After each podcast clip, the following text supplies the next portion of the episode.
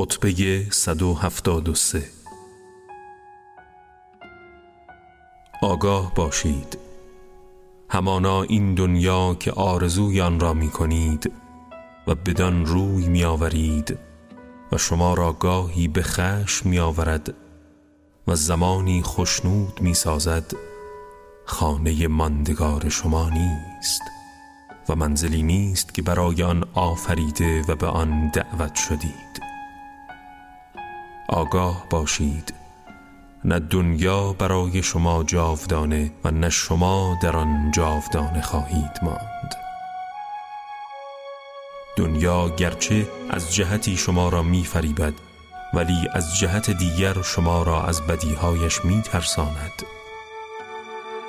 پس برای هشدارهایش از آنچه مغرورتان می کند چشم پوشید.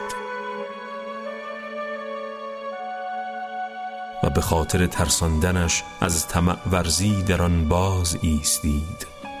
به خانه ای که دعوت شدید سبقت گیرید و دل از دنیا برگیرید. و چونان کنیزکان برای آنچه که از دنیا از دست می دهید گریه نکنید. و با صبر و استقامت بر اطاعت پروردگار و حفظ و نگهداری فرامین کتاب خدا نعمتهای پروردگار را نسبت به خیش کامل کنید. آگاه باشید. آنچه برای حفظ دین از دست می دهید زیانی به شما نخواهد رساند. آگاه باشید. آنچه را با تباه ساختن دین به دست می آورید سودی به حالتان نخواهد داشت.